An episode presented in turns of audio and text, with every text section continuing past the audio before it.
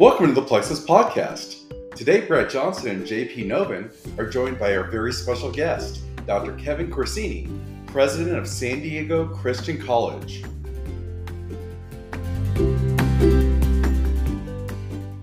All right, welcome to the Plexuss Podcast. Today, we're here with Dr. Kevin Corsini, the president of San Diego Christian College.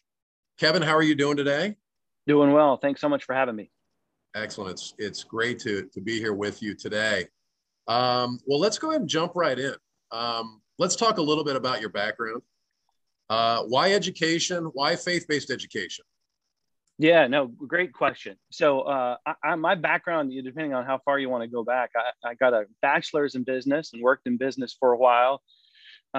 Enjoyed that, went off to seminary, got a master's in theology, went and was a pastor for a while, and then went off and got a doctorate and stepped into the world of education. So background has a few different areas. And really what I learned from being in the corporate world to being in full-time ministry is that more than anything else, I just love being with, I love being in the classroom. I love to teach, and I love seeing a person's journey guided through their life. And I fell in love with the classroom. I fell in love with higher ed. And after I got my PhD, I had an opportunity to stick around. That was at Liberty University. And I've just fallen in love with that particular season of life for a student, and ended up in administration, got to work in the area of online education. And I was just very fortunate that things unfolded. Now, your question regarding faith-based education, I have a background of being a pastor, so that's a big part of my life. And part of it, in higher ed is, how we see ourselves and how we see the world. And coming from a faith background, understanding what is it to be a person? I mean, what does it mean to be alive? What does it mean as we look at a future? One of the key elements of that is as a person of faith is that I understand myself not only as a physical creature, a physical being, but also that there's some immaterial aspect to me as well, that when I die, something is going to persist. So, something goes beyond this life, that there's an immaterial aspect to each one of us. And that shapes how I see not just the life to come, but this world as well. And college, whether you're getting an undergraduate, a graduate, or a doctorate, that shapes how you see just about any academic discipline. That if I understand myself as not just having a material person, but an immaterial person that persists beyond this life, that shapes how I understand psychology.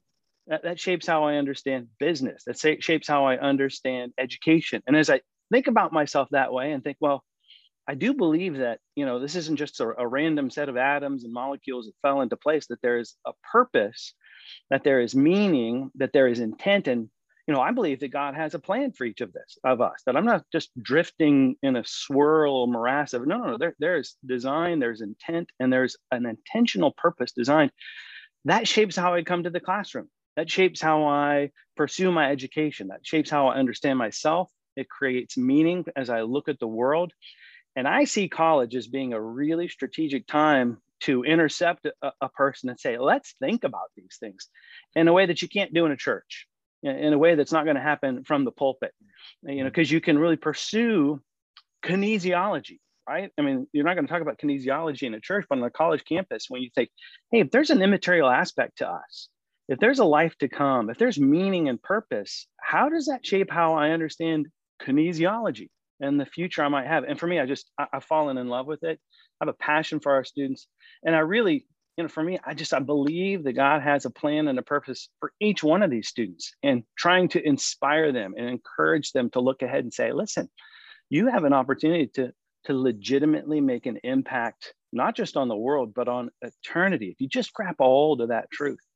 And for me, I love it. I absolutely love it. And that's sort of the path that I've been on to where I am today. Well, that's great. Now, do you spend a lot of time in the classroom nowadays? Not as much as I'd like. For a long time, I was able to hold on to at least one class. As I worked through administration at a large university, I held on to, I said, every semester I want to teach at least one class. And I also wanted to do at least one international trip. That's been a big part of my background, as well as taking students overseas on different opportunities there. And when I stepped into the presidency a few years ago, Getting into the classroom has been difficult. I do have an opportunity to speak to students pretty regularly. Wanted to take students overseas on some educational opportunities, and then COVID hit. And so the last couple of years, you know, just completely been changed in how we address those sort of things. But I love getting up and speaking in front of students. Typically, it's not a classroom setting. It's a teaching opportunity when everybody's together. Mm. So two questions around prospective students and current students. You know, you talk about that purpose-driven, mission-driven focus of San Diego Christian and yourself personally. How do you make sure that you can identify high school students, let's say, that are prepared and ready for college at San Diego Christian? And then the second part of that question is for students that are in college, how do you make sure that they're prepared and ready for the job market, especially with jobs that may not even exist today that will in 5 or 10 years? Yeah, two great questions, and in some ways different today than I think we would have answered them 2 years ago, because identifying a high school student that's a good fit for college today is much more difficult, because for the last year and a half or so, they've not been in a physical classroom. They've dealt with significant mental health challenges just because of the global pandemic. For many schools, the SAT, the ACT have gotten tossed out. And so identifying that ideal candidate to be on a campus is a bit more difficult. It is a bit more of a challenge. One of the things that we've done is turn to virtual tours, doing some on campus, but a lot of virtual tours with our students. We try to do quite a bit of one-on-one time just to evaluate, hey, are we a good fit? The last thing we want is to have a student show up on our campus and then be disappointed or feel like, hey, this isn't a good fit. This isn't where I want to be. And so for us, we're looking for a student who wants to understand, what it means to be a person of faith, to be a Christian, and to be at a Christian campus. And for us, we describe ourselves not just as a Christian college, but a Christ-centered college. And if the student wants that, desires that, hey, then we may be a really good fit. So part of our screening is actually identifying, are we a good for them, fit for our student, and are they a good fit for us? It's not just academic, it's what they want out of life. Some of the best students we've had on our campus were C-level students. A C-level student could have been someone that was just bored, or they were uninspired, or they didn't understand why they were there. It's amazing when you get a hold of a student and you see them rise above where they've been before. And again, that's one of the things I love about the classroom is helping a student discover who they are, what their purpose in life is, to help them find meaning, and then really encourage them to grasp a hold of more. And so GPA doesn't always do that for us. When we get one-on-one with a student, get some time with them, that helps a ton. Once that student gets on campus, ensuring that they are equipped for life. Two things that we say on our campus with all our students, we want them centered on Christ and equipped for life. I've seen too many students who graduate with awesome GPAs, did fantastic in their programs, and then they go out and they move back home with mom and dad, and they're really not sure what to do next. For us, I think as a president, as someone that heads a college, our responsibility is to ensure our students really are equipped for life, that they can go out and not only pursue a career, but have a meaningful life and pursue an independent adult life. We want students who finish, they can go out and get their first home and buy their first car and know how to change a tire, right? So, for us, it's more than just the academic discipline. It's how do you do life? And so on our campus, that's one of the things we really lean into is providing real life skills for these students that when they graduate, they can go out and live a productive, independent life. That might be learning how to balance your checkbook, but it also can be learning just how to think critically and understand what are your personal values, what's important to you, and then how do you navigate whether it's what the media throws at you or the challenges that happen around the globe or what happens in the office on a Monday morning. Those interpersonal relationships in an office are every bit as important as learning to be an engineer, right? I mean, you can be an outstanding engineer, but if you can't navigate the challenges of the office complex and the co-workers and working your way up the corporate ladder, then it doesn't matter how good of an engineer you are. You need to understand relationships as well. So we really take a holistic approach to our students, how they relate to others, how they think well, not only about their academic discipline, but the people that they're around, and then knowing how to do life. Again, we want students who go out and are independent, that they launch, right? That they can get their own place and manage their own budget and have a happy, successful marriage, if that's, in the cards for them. We took a holistic approach, and I think for our students to be successful, that helps going well beyond just the classroom and the academic discipline. It's looking at the whole person.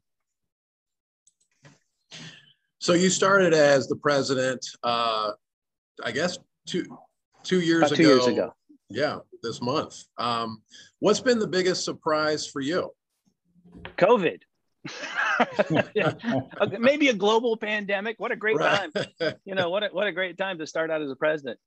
You know, I started 2 years ago, and the school that I came to, San Diego Christian College, had some issues with accreditation. I was aware of those coming in, had some challenges financially, knew about those coming in as well, and felt like, okay, there are steps that we can take to tackle these financial challenges, operate more like a business, tackle our accreditation issues as well. I felt like, hey, these are good challenges. But the biggest challenge has been a global pandemic. You know, we were just a matter of months in when it was like, oh, the world is shutting down. We have to send students home. We have to figure out virtual.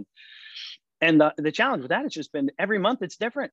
It seems like every month to 6 weeks, it's like, oh, now all the rules are changing, you know, and that, now we have to do this. And you know, as a leader, I think for the people that you lead, you're trying to shape expectations. You're helping people navigate the challenges that are out in front of them. Maybe they haven't even come to yet. And so trying to shape expectations and bring cohesion and oneness to your organization when the ground is shifting underneath you on a week-to-week or a month-to-month basis is a huge challenge. And then as a president, you know, we're part of GSAC. That's a Golden State Athletic Conference. You know, we're also dealing with 9 other colleges, right? Colleges and universities, or they're trying to navigate it as well. For us, you know, a large percentage of our student body are athletes. And so it's not just what we're doing on the ground, but okay, what are all these other schools and what's important to them? And how do we navigate athletics and how these other schools are handling that? And then you got faculty and staff who, you know, they're navigating their own personal lives with all of a sudden kids are at home, their kids aren't at school. So, you know, all of that from an organizational perspective has been huge to try to navigate. I think it's made us in some respect stronger. I think we're coming out, I was going to say, I think we're coming out the other side of this stronger, but I don't know that we're coming out the other side of this. We're still in this, and it's clearly becoming a long haul. It has helped us. I'll say that. I think that we are a stronger organization for it. I think we're better for it, but it has without a doubt been the biggest challenge we've faced as a college these last 2 years. Well, and when you look at higher education, it's competitive, you know, and it's you know, some would say it's a saturated market. How has San Diego Christian been able to differentiate itself, compete, and really thrive? Yeah, great question. And I mentioned just briefly earlier that we would distinguish ourselves from just being a Christian college to being a more of a Christ-centered college. Mm-hmm. You know, you go back in the history of the United States, there've been a lot of Christian colleges. You know, if you want to call Harvard was a Christian college at one point, right? Yeah, I mean, there's a lot of different colleges that started out as faith-based colleges. And as you look across the country today, there are a lot of colleges and universities that would consider themselves Christian colleges for different reasons, right? And so for us, as we look at our peer institutions, you know, we're looking at specifically those that would see, you know, that would perceive human, you know, personhood and the world as being created, designed by God, and that God has a purpose and a will for each person. So Christian colleges can be defined, you know, based on the name, right? It could be in the name, it could have been related to the founders, it could be that that's a set of values and principles that's important to the college. For some schools, it's about, you know, the role of Bible classes or religion classes or theology classes. There's a broad spectrum is my point. For us, we're one of a shrinking number of schools that still holds to the belief that the Bible, that the scriptures are inspired and are inerrant and are authoritative. There are fewer and fewer schools that hold on to that just genuinely believe that the word of God is authoritative for our lives, and that should integrate and pervade the classroom as well, regardless of what discipline is taught, that it should help us understand ethics. It should help us understand how we understand, I mentioned kinesiology, or how we understand business, or how we understand education.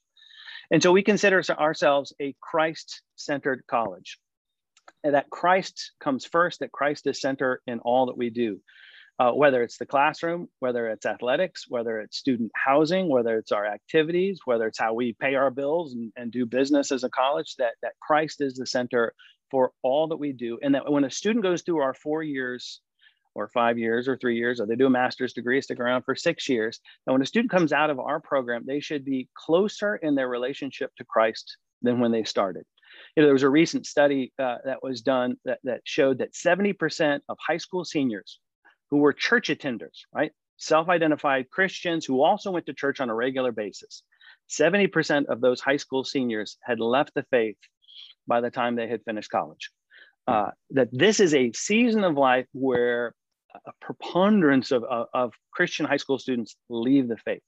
And for families where that's really important, the church and their faith is a really important thing, it can be defeating, if not absolutely discouraging, to feel like I've poured my life for 17 years into my student, I poured my life into them believing a set of faith values that are important to our family. And then I spend hundreds of thousands of dollars for them to go off to college, and then they finish, and then they walk away from their faith entirely. We're a school that's very different than that, being centered on Christ. And if that's really important to you as an individual, as a 17-year-old or as a family, we're a school that we are committed to ensuring that when your student finishes, not only are they going to be educated well with excellence, not only are they going to be prepared to live an independent life, but they're going to be closer to Christ when they finish than when they started. We want that individual centered on Christ. And for us, that's a differentiator. You just don't find many colleges out there who make that such a high priority. They might say that they're a Christian college, but to say, no, we really believe that the Bible is not only inspired and inerrant, but also authoritative. And everything we do is going to be about moving a student closer to Christ. Now, if we go back 20 years, 40 years, 60 years, there were a ton of different colleges and universities where that was very important. There just aren't that many anymore around that are left like that. And so for families and for students where, hey, that's really important, we're a good spot for that. We're one of a shrinking number. There are fewer and fewer schools like that. And that differentiates us. And that also creates a fork in the road. There are some people that come on our campus and they're like, no way, this is not what I want. And that's great. Hey, find what's best for you. That's totally fine. But there are a lot of families who are like, wow, this is exactly what we were looking for. We have students come on our campus every week. They're like, man, this is exactly what I wanted. And for us, that's the differentiating factor. That's what sets us apart. And we're in a shrinking spot in the market that offers that to our students. Yeah, and that's great to see. I mean, that's very true. You know, we've had conversations, and our belief is that, hey, there are institutions out there that have their place and have their position. You know, there's research institutions. They're great at research. You know, there's HBCUs. There's a number of different types of institutions that play their role, you know, but institutions don't have to be everything for everybody, which it sounds like San Diego Christian has really carved out a niche and a differentiator for students.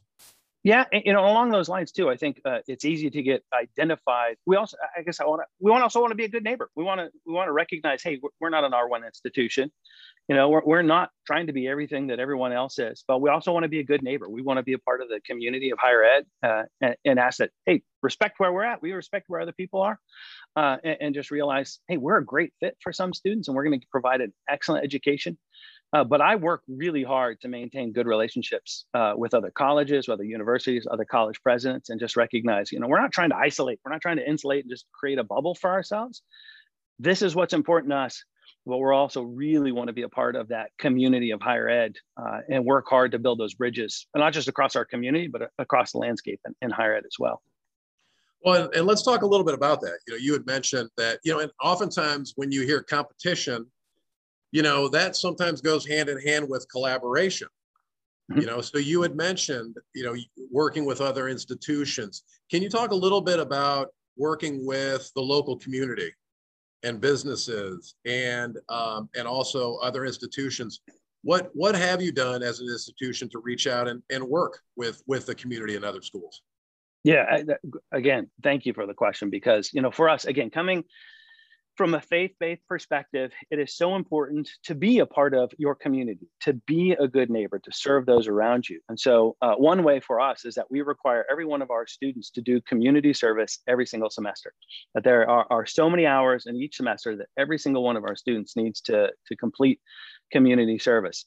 And so it could be going to a local school to do landscaping and cleanup. We have work days where our students go out and go to the local community. We'll go to sometimes different schools. We've worked with a particular organization that does therapy for special need kids. And so we've worked with them as well. There's a school downtown there's a school downtown specifically for the homeless. It's a really, really cool spot. So we send students to work at as well. We really have made strides to be a part of our community and to instill in our students that, hey, this isn't just a requirement for the semester that you do your 20 hours of community service. This needs to be a part of your life. That when you graduate from college and you go out, you know, you have your first job, maybe you get married, you need to serve in your community. You need to be a good neighbor, right? Lean into that story of the Good Samaritan. Go out and care for other people that look different than you, that believe different things than you, that hold a different worldview. Serve, demonstrate, you know, love. One of the things, another thing that I personally emphasize that Jesus teaches in the Bible is that he says, they will know you're my disciples by your love for one another.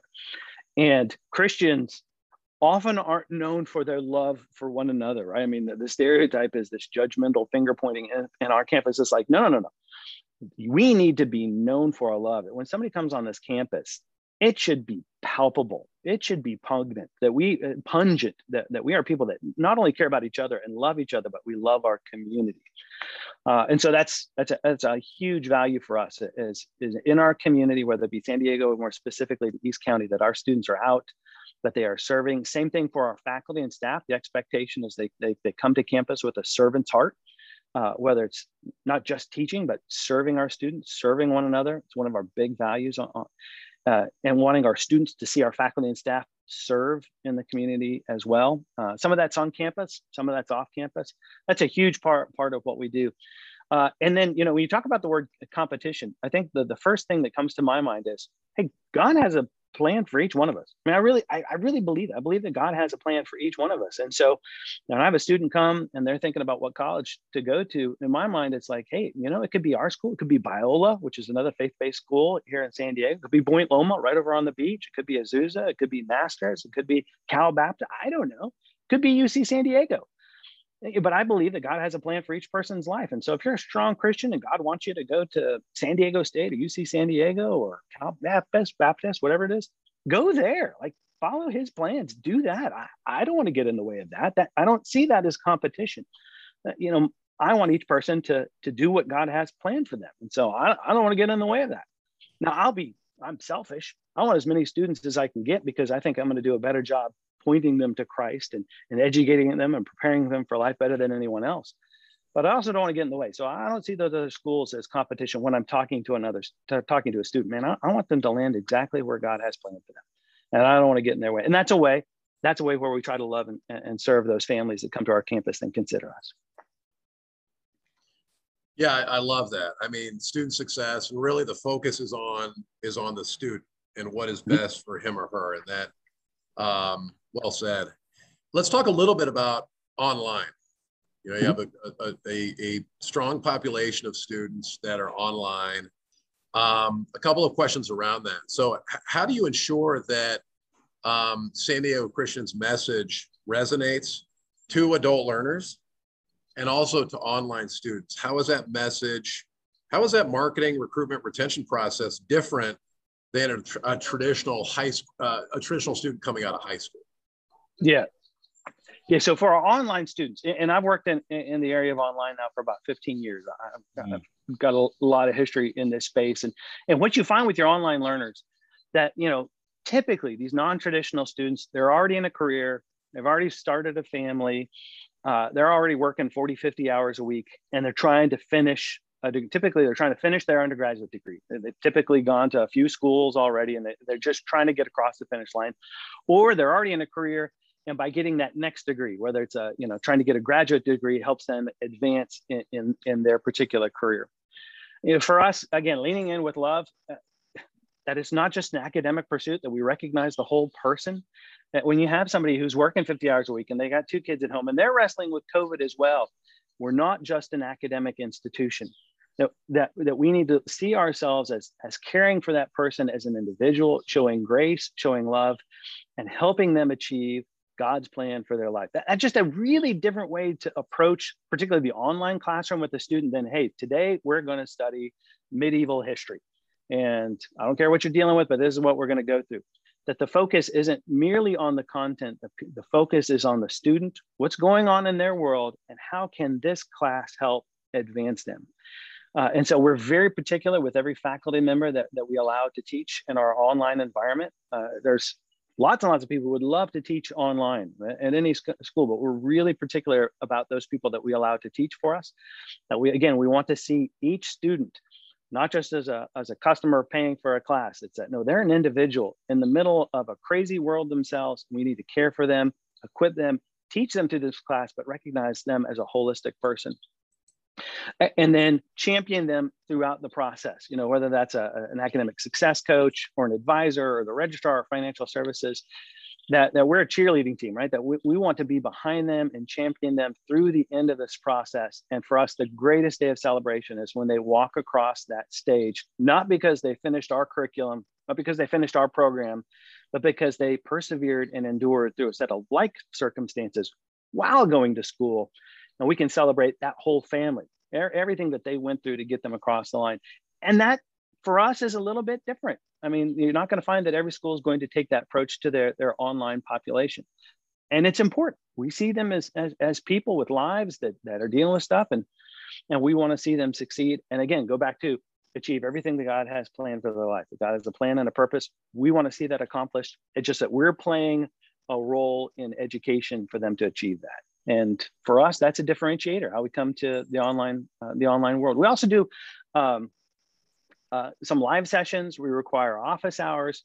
And one of the things, every single person we hire, I interview at this point, anyone, whether they're an adjunct, an admin assistant, I make sure that I get one-on-one time with every person that we hire. We couldn't do that if we were a larger institution, but we're at a size right now where we can do that. And I just want to make sure from my perspective, hey, that each person that we hire, regardless of in your financial services or at the front desk or teaching online, that you can care for a person. When a person is dealing with a kid who's in the hospital, that you're more concerned with that person's life and what's going on there than making sure they finish their math assignment for that week. And that requires a particular perspective, a particular type of person that understands, hey, each person is dealing with a lot. And so can you be that type of a teacher in the classroom? Can you be that sort of a person? Do you have the bandwidth? Do you have the perception to be able to do that? And is that even what you want? Let's face it, there's a lot of faculty, they're like, I don't want to sign up for that. I don't want to do that. It's like, that's great. Man, there are 10 other schools up the street that would love for you to come to work, do your thing, and leave. That's not what we're looking for. I'm looking for faculty who will care about each student individually, pursue, love on them, care for them, and help them be equipped in that academic discipline. And that's sort of a needle in the haystack approach, but it serves us well for the purpose that we're here for. Dr. Corsini, we really appreciate your point of view and being unabashedly Christian and the Christian community and view that your school has created. I think that definitely resonates to our listeners that they're looking for an authentic community experience. And that's what I think you're talking about, is like when you come to our school, you're going to see a community, if I'm not mistaken. Absolutely. And I do want to point out that on Plexuss, you all have some very good programs. You have one of the best legal professional schools in California. You have a strong environmental studies program. You have a strong psychology program. If you could also talk about a little bit about your academic excellence and what it takes to, as a relatively younger institution, to really remain competitive academically, aside from the community that you've created. Right. Yeah. Thank you for that question, because it is very important for us to have excellence in academics. And that means different things to different people.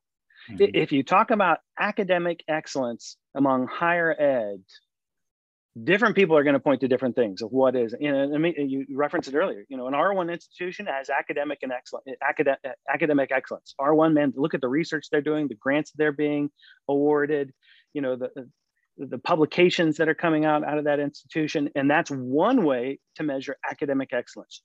No doubt about it. I went to an R1 school when I was for my undergraduate. And so I got to experience that as well. Part of the challenge I faced personally as a student way back in the early 90s at an R1 school is that when I went to particularly my Gen Ed courses, They were taught by graduate assistants who often struggled to communicate. And if you'd asked me as 19 or 20 year old, hey, you're getting excellence in academics because you have all these amazing facilities and look at the research being done, I would have said, man, I'm really struggling because I'm in a class of 300 students. Mm-hmm. I've got a GA or a TA teaching me who they're going through their own stuff. And it's just something they're checking off in their week because they're working on a dissertation and going through their classes. And, I'm just 50 minutes on a Monday. And so I struggle with that. Being at a small school, and we are a small school with few resources, academic excellence looks very different. For us, academic excellence is equipping and preparing our students to go out and excel in their profession and to accomplish all that God has planned for them. And so when we hire a faculty member, I talked about that needle in the haystack, it's not just finding somebody who's going to care about our students and love on our students and develop that community. They need to be a practitioner in their field. That we look for people who are actually out there doing it, that they have a track record of excellence in their area, and that they're actually doing it. The person that comes to mind right now is the chair of our business department, who currently runs multiple businesses. There's small businesses, multiple small businesses, and she's outstanding. And she has a proven track record of knowing how to get a small business up and running, maintaining it, selling it. And that's the sort of person we want leading each of our courses. People who've been out there, who have done it or are currently doing it. These are practitioners in their field. Are they doing research? Probably not. Are they publishing left and right? Seriously doubtful.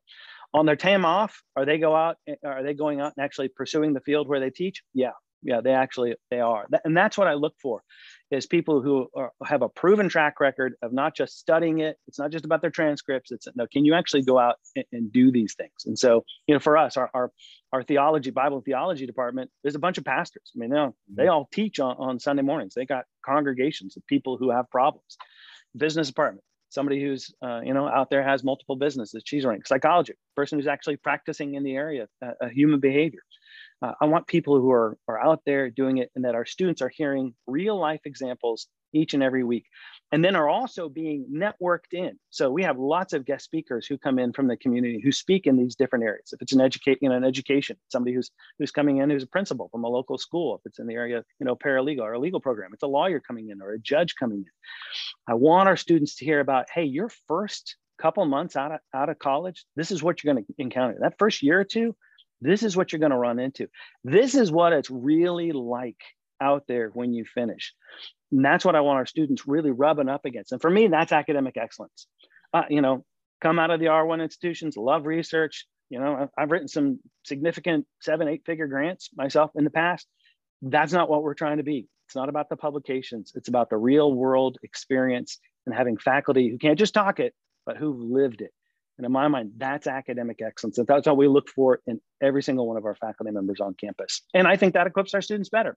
I think they leave, with a bit of grit, a bit of determination. They know what they're getting into, and they're less likely to be blindsided that first year or two when they go out. And they're really well networked, because small school, bringing a bunch of different people in to speak as guest speakers, our students get jobs. Our students get placed really well because, hey, I was in a class with 15 students. We had this guy speak.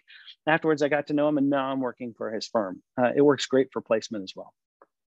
So it sounds like if you're a student seeking a smaller classroom, more and working with practitioner scholars that are both on the field and also are teaching, that's what you prepare for, rather than being in an auditorium with two different, those have their place, but especially for lower division and some upper division courses, you want to be in smaller classroom for training.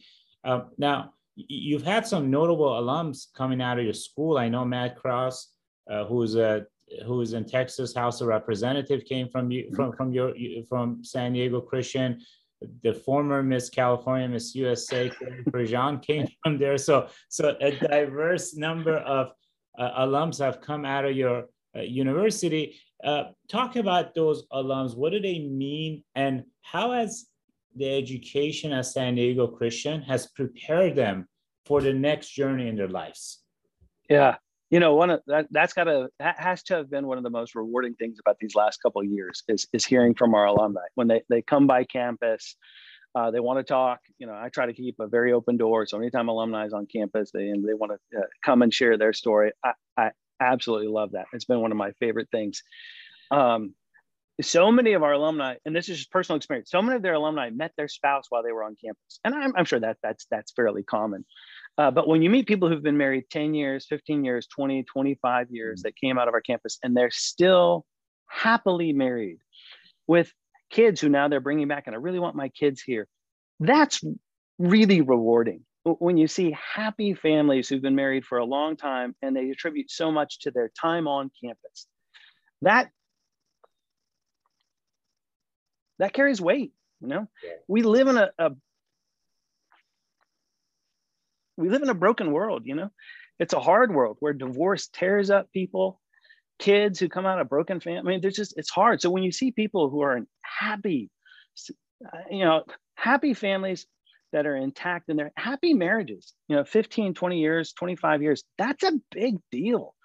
That in my mind, that's a big deal, especially when they're pointing back saying the time that we had, I met my spouse on, this was so impactful for us. You know, we talk about being equipped for life, and that's a big part of it. You know, if you can be married 25 years and still be happy, and it doesn't matter if you're an accountant, if you're a president, if you're a school bus driver, if you got a, you know, a happy, successful marriage, you're proud of your kids, that means a lot. And so when I have families back on campus who just drop by to say, you know, they're just looking for a college for their kids oftentimes.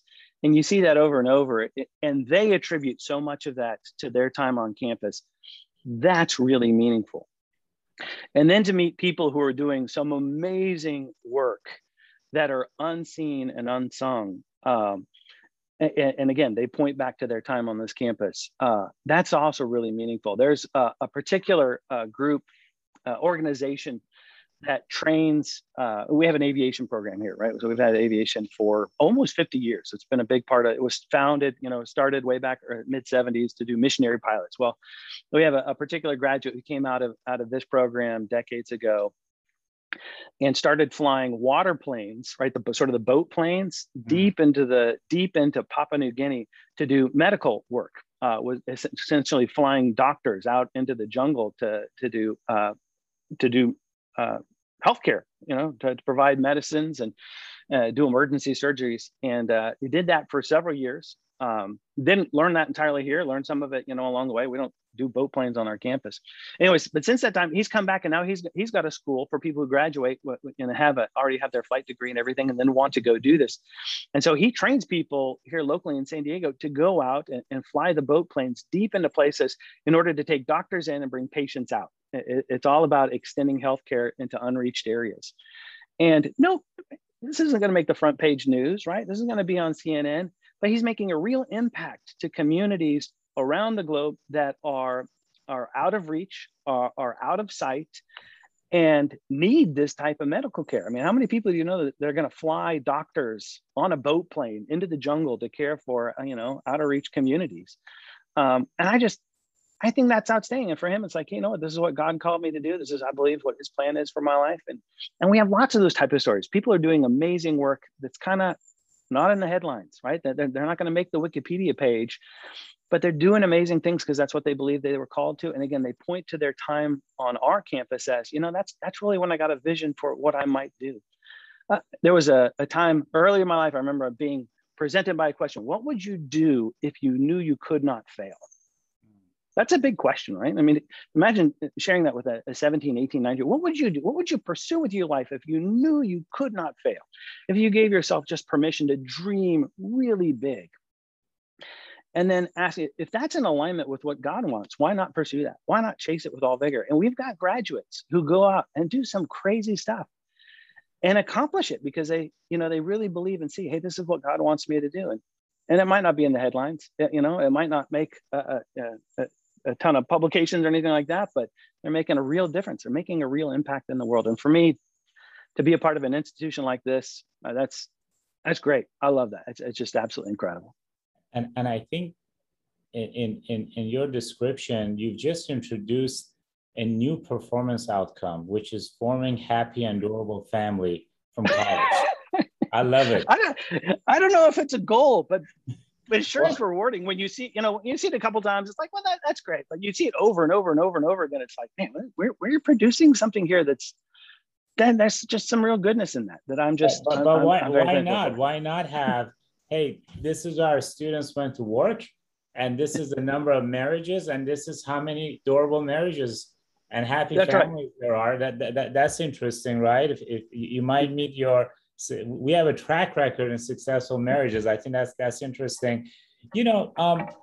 And I will say now, along those lines, I will say we do give a significant effort to preparing students for marriage. We laugh, and it's not part of our goal, but we do. We spend significant amount of time preparing our students for marriage. Not doing marriage counseling, but we do a lot of education seminars. We have people on campus to talk about the foundations for healthy, successful marriages. So we do actually give quite a bit of attention to that. That is something I would definitely highlight that. I think it's important. I mean, obviously, as you mentioned, if you have a happy marriage or union, you'll do better in life because you have less distraction. Many parents and religious leaders of all faith wonder how to most effectively cultivate durable faith in the lives of young people in a rapidly shifting culture. So faith becomes under scrutiny, whether it's dealing with COVID, whether it's dealing with people's gender identity, sexual identity, cultural identity. And we've seen this because Brad and I get to interview presidents from different schools with different faith, and this comes up over and over again. What do you think is the role of faith-based university when it comes to dealing with these various issues that I'm sure you're dealing with on a daily basis? And why San Diego Christian, right? I mean, you mentioned your alma mater, you refer to that, and there are hundreds of other faith-based institutions outside of the great community that you create. What is going to be the role of faith in this coming century? And what is going to be the role of faith-based institutions with all the challenges that faith is facing for many families? You had like 8 really outstanding questions in there. That was great. So let's try to tackle this. The one in the middle. I was like, that's a great question. That's a great topic. We should tackle that. That's amazing. Sorry. We'll rewind a little bit. Okay. So I think so one of the things that you referenced was, how do we navigate our faith in a rapidly changing world? Mm-hmm. Whether it's gender identity, whether it's COVID, whether, we could come up with a list of 20 things fairly quickly, right? I think first thing, as a Christian, as a person of faith, we always need to come with an attitude of a teachable heart, that we always can learn more, that I think that we are in danger when we become entrenched and we don't have a heart that, hey, I can learn more here. So I think that's really important to teach our students, to say, hey, always maintain a teachable heart, that you can always learn more. Secondly, is that we should always come to a situation or another individual or whatever with an attitude of love, right? That it should always proceed from love, that it shouldn't be some combative issue. And then third, when we look at the authority, the inerrancy, the authority, the inspiration of the scriptures, of what we consider are the Hebrew and the Greek text, right? The scriptures, the Bible. We need to understand as well as we can the context in which that was taught and the message that was intended for the original recipients, right? So we need to come in and let's not do eisegesis where we're applying some, 2,000-year-old principles to, hey, what's going on right now? It's like, no, what were the timeless principles in that day and time that we can then understand and apply to our lives right now? And I think oftentimes the Bible is weaponized in ways it was never intended to say things it never was trying to say. And so I think for our students, helping them understand the Bible as well as they can, right? In the context it was written for the population, and understanding there's eternal principles that are still applicable today. And then fourth, and I'll stop with this one, is that we should never be afraid to question what the Bible teaches. Right? Never be afraid to question the world, because as an authoritative, inspired document, we should be able to ask questions and know, hey, it's going to come back with an adequate answer. But let's not turn a blind eye. Let's not try to hide. No, let's be willing to say, hey, I've got some real questions. This is tough. I want to finances. And you find during the life of Christ, recorded in the scriptures, lots of people coming with lots of tough questions. And he didn't ever say, hey, you can't ask that. Don't do that. You know, he was very open to hard and tough questions. I think the scripture should be open to really hard and tough questions as well. And teaching our students to be open to that. So be open to asking tough questions about yourself, about your faith, and about the Bible, and then be willing to dive in and find the truth that's taught there. And then at the end of the day, when you come to conclusions and personal convictions of, well, I really think this is what the Bible teaches. And I think this is what it was saying in its original context. I think for that audience, and I think that's an eternal truth that's still true today, be willing to stand on those convictions, even if it means facing persecution or ridicule or hardships.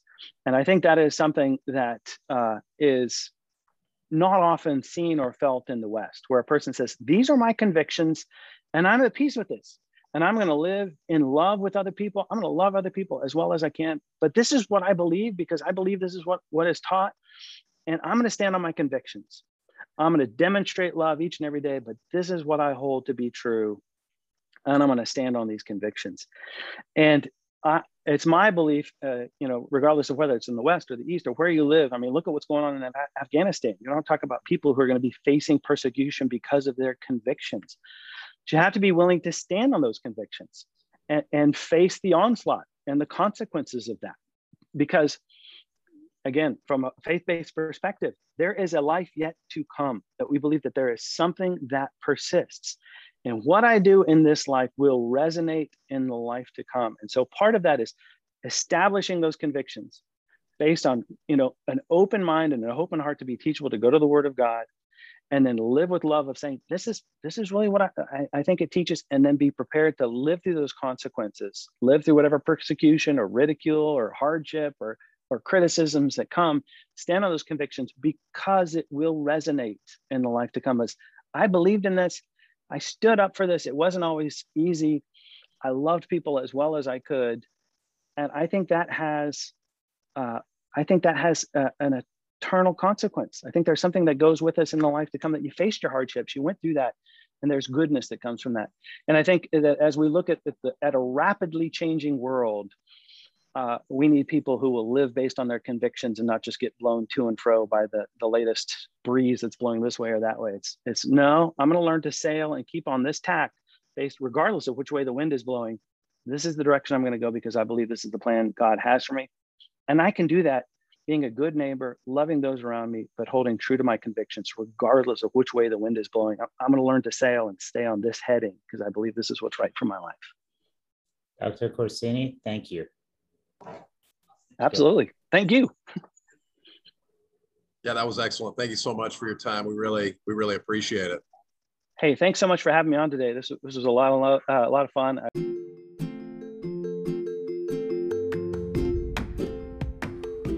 We hope you enjoyed today's podcast. For more information on Plexuss, you can visit us at plexuss.com/solutions. That's PLEXUSS.com/solutions, or you can email us at podcast@plexuss.com.